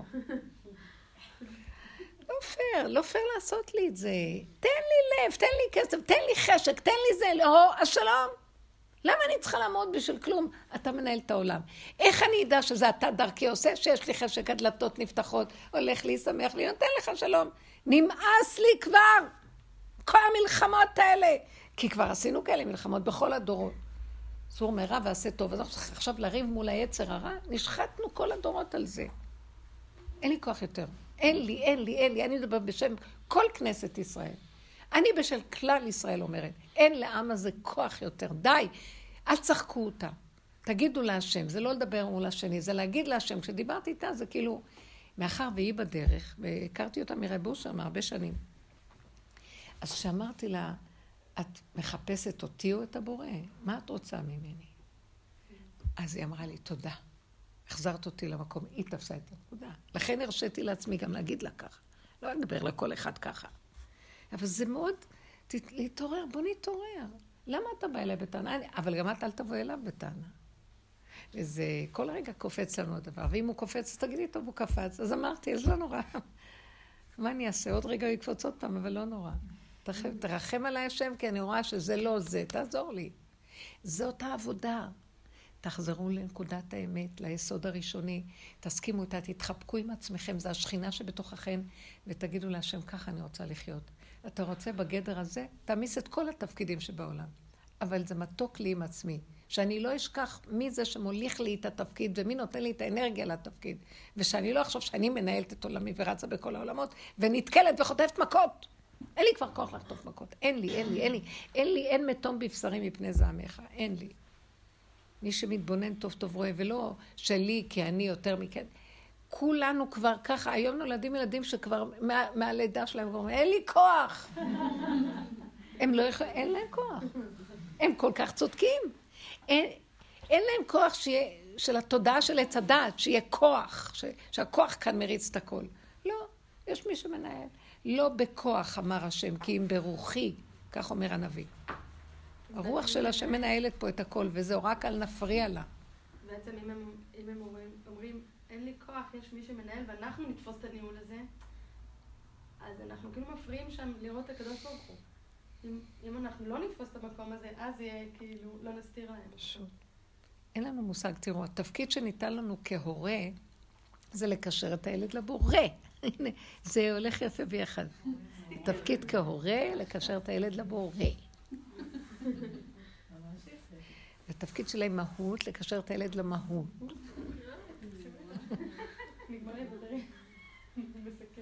לא, באמת, תקשיבו רגע. זה, ואיך אנחנו עושים את זה? לא על ידי זה שאנחנו מקשרים אותם, על ידי שאנחנו לא מפריעים לבורא להתגלות. עד כדי כך זה בכלל לא עשייה כאן. זה נעשה הכל מאליו. זה הלשון של רב אושר, שהתפקיד של האדם מוליך אותו. לא, הוא מתפקד מכוח, מכורח תפקידו. עד כדי כך הכל זז מאליו. למה אנחנו מפריעים? זה נורא קשה התודעה שלנו. אנחנו חוטפים. זה כאילו בני אדם שרצים סביב הזנב שלהם וחושבים שהם פועלים פעולות, ואותו מעגל ואותו מעגל, וכלום לא זז, וחושבים, אה, וגם עייפים מרוב עבודה. ולא משיגים כלום. ככה זה נראה. העולם פה נראה עם כל ה... כאילו יש עכשיו בחירות, ויש זה, וכמה כסף, והכל דמיון אחד גדול. מה, לא, אין חדש תחת השמש, יעלה זה, ירד זה. כולם יודעים פה גדול לדבר, להבטיח שזה מגיע לתכלס, אין כלום. זה השיא אין, עכשיו זה המשיח. ממש, כולם מרגישים את זה. זה ממש. זה כל כך מ... אין, זה, זה להדיה ברור שאין משהו שיכול להחליף משהו פה. אולי זהות נראה לי יש להם איזה משהו, נכון? דני אמר לי שאני אבחר בזהות כי הוא בוחר שאני לא אשאל שאלות. מה הוא בוחר? הוא החליט אחרי כל ההתלבטויות לבחור בזהות. גם אני לאחרונה. אני אחשוב, אני אחשוב, כי אני ממש לא יודעת. אמרתי לו גם את המשפט הזה על המשיח. ואז הוא אמר, לא, את תבחרי בזהות. לא משנה, כאילו, יודעת, תעשי מה שאני... בואי, עזבי את זכות הבחירה של אנשים, תבחרי מה שאני אומר. זה... צריך לבחור בזהות שלנו. זה, זה מעניין, יש לו, יש לו רעיונות שהם קרובים לאמת. אבל זה גם כן, לכי תדעי, איך אפשר ליישם אותם בפועל, ואם הוא ייבחר עם קצת, לא. איך הוא יישב בכנסת עם כל כך הרבה זאבים, יבלעו אותו גם, מה הוא יכול להועיל כבר? אין מה לעשות, חבר'ה, אין אף אחד, אין אף אחד. תבחרו בי, אותי, אותי. אנחנו בוחרים בך. אני אחגור סינור, וננהל את המדינה מהסינור הזה. לכל אחד ניתן חתיכת גבעה, יש מלא גבעות ריקות, כל אחד יכול חצי דונם לקבל, קחו את כל האוכלוסין, לכל אחד יהיה בית יפה על הקרקע. ישר מיישבים את כל הארץ. מה? אני אומרת, ישר הארץ תהיה מיושבת. משהו, איזה שטות. ועכשיו לא צריך להגיד לבני אדם, אה, נבנה לכם ותקנו את הקופסה הזאת בתוך קופסה. כל אחד יבנה לעצמו, מה יש? אבל, אבל יש שטחים בארץ, אבל לא רוצים לצאת מהכוכים שלהם. במיוחד החרדים, אוהבים לגור במרתפים, שם צפוף איפה שזה. אנשים... לא לא יוצאים, למה לא יכולו לגור ברמת הגולן? יש אדמות חינם. לא, כי יש... אי אפשר ללכת בלי... כי התודעה הזאת מפחידה אותנו. אנחנו אה, לכודים בתודעה של חרדה, חרדתיות. אם אני אלך, מה יהיה איתי, מי יפרנס אותי, מה יקרה לי. אז אה, כל העניין הוא להתחיל אה, להכניס בתודעה את הדרך הזאת. זו התודעה שתשחרר, וממילא הכל יסתדר מאליו. לא יצטרכו, לא נזדקק זה לזה, איך כתוב? לא יצטרכו זה לזה. כי כל אחד מאוחד עם הנקודה של עצמו. זה לא שלא יהיו בני אדם בעולם, אבל הוא בעולם כמו שאני בעולם, כמו שהוא בעולם, ויש מי שמחבר את כל העולם הזה ומאחד את כל החתיכות לשלמות אחת גדולה, ולא צריך שבני אדם יעשו את הפעולות האלה של הכאילו אחדות, שתלויות בדבר, והכל גנוב. וזה מה שאנחנו מנסים להגיד, כל השיעורים האלה, וברוך השם, אני רואה שמשהו קורה, קורה, אנשים התעייפו, וכן יש את הרצון לאמת, כן יש רצון לאמת. קודם כל קולטים שזה, שזה שקר כל הסיפור, זה דבר גדול. הכל מת ונשאר. אנחנו כבר צריכים ללכת. זה סיפור, זה סיפור שאנחנו צריכים להתעקש איתו ולבקש מהשם רחמים שיתגלה עלינו ויעשה כאן, יעשה ברחמיו משהו שהסיפור הזה כאן, לא, זה, מסתבר, זה משוגע, זו מדינה משוגעת, באמת, משוגע מה שקורה פה. השם יעזור. אם היינו רק מסכימים שאנחנו משוגעים וזה בסדר, גם טוב. ונצחק, ולצחוק. זה מאוד יפה שאחרי כל הטיפולים אתם יושבות צוחקות, זה מאוד יפה. אסור לקחת ברצינות פה כלום. ואז לבד זה נופל. השם יזכה לנו, שנהיה בשמחה ובטוב לבב. פורים. פורים זה הסוף, זה סוף המעגל. וזו המגילה האחרונה שנקראת, סוף המעגל, סוף הדורות, אחרי עבודת הכיפורים שעבדנו, שזה ה... לא השני, זה אני, ולהתבונן, לבקר את עצמי, לא את השני, גם הביקורת העצמית כבר נופלת, מתחיל להיות פורים. איך שזה ככה, זה בסדר גמור, צחוקים. מה אכפת לי בכלל? אז אה, השבת הזאת, אה, בזה נסיים. אה, אז הם החליטו שהם רוצים לשפץ בבית. אז עכשיו, אז אחד, כל כך מצחיק, שלושה, שלושה מהבנים באו ואמרו שהם יעזרו. אז מה זה הם יעזרו? אחד לקח פטיש גדול ונתן דפיקה על הקיר. את הקיר הזה צריך להוריד. עכשיו, אחרי שהוא נתן ונהיה ככה, אז, אז יומיים הוא נעלם, כי הוא צריך ללכת ללמוד, אין לו זמן. טוב, יום אחר, אז הם הביאו קונגו. אני לא הייתי בבית, ברחתי. כשחזרתי, אז מצאתי כאלה, ככה, אתם יודעים, חצי קיר פה, חצי קיר... הורידו קירות. עכשיו, אז אחד אמר, גם הרצפות אנחנו משנים, אז מה שנעשה, כאן יש הדבקה, אז בואו נוציא את הרצפות המודבקות, כדי שזה יהיה ישר, לא יודעת מה. אז לוקח פטיש, מתחיל לשבור. אז הוא שבר חצי מטבח, כי לא היה לו זמן עכשיו. וככה נהיה יום חמישי בערב. עכשיו, בעלי אומר, בטח אנחנו נתארח באיזה מקום. אני עוד לא גומרת אה, לבדוק מה ומי, ולאן נעלמו כל אלה שכל כך אוהבים אותי כל הזמן, לא הזמין אותי עד 11 אף אחד. לא חשוב, כל הילדים המתוקים. פתאום מתקשרת הכלה שילדה עכשיו, אה, אמא, אפשר לבוא לשבת? אחר כך מישהי גם כן, אה, הבן שלי התקשר ואומר, אנחנו שמענו ממוישי שהם באים, אולי גם אנחנו נבוא. עכשיו, המטבח, אין, אין בלטות, אין מנוע. אה, הקיר שבור, הרהיטים, הם הכניסו אותם לתוך איזה... אז עכשיו הכל, כלום, איך אני... עכשיו, הבית ריק שעה 11 וחצי בלילה ביום חמישי, כשביום שישי בבוקר אני עוד עובדת קצת על ה... על ה... כן, על הפרשה הזאת, על הסדר. ואני אומרת, אז מתי אני אעשה קניות ואיך... אבל אמרתי, טוב, ישר אני אומרת, כן, טוב, טוב, נעשה שבת. עכשיו, זה היה כל כך נפלא, וראיתי שאני לא נותן, לא, אמרתי לעצמי, אל תתרגשי ולא כלום, תלכי, תקני מה שאת צריכה. בשעה 12 הלכתי לעשות קניות, חזרתי באחת ומשהו, והתחלתי לעשות תבניות.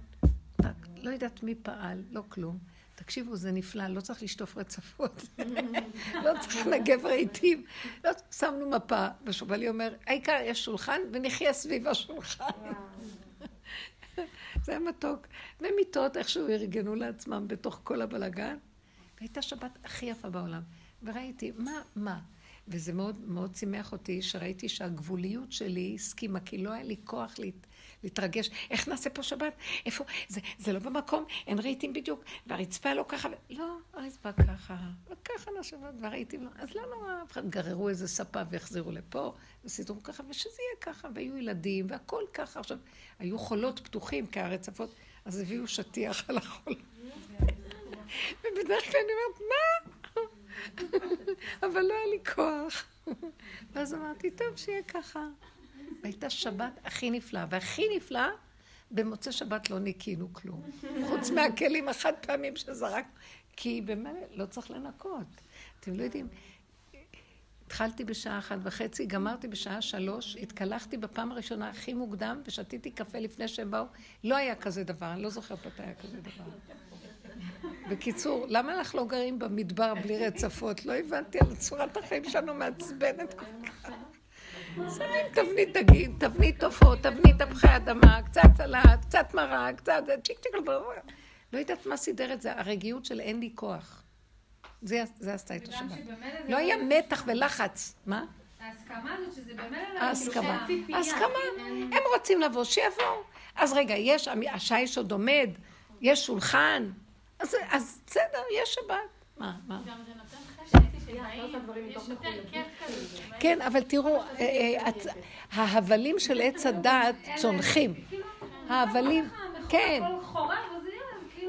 אז נפל כל המוח הזה של צריך ככה וככה, והלחץ והמתח ואיך שזה צריך להיות. איך שזה ככה, בסדר. כולם נהנו מה שלא היה. תודה, תודה רבה.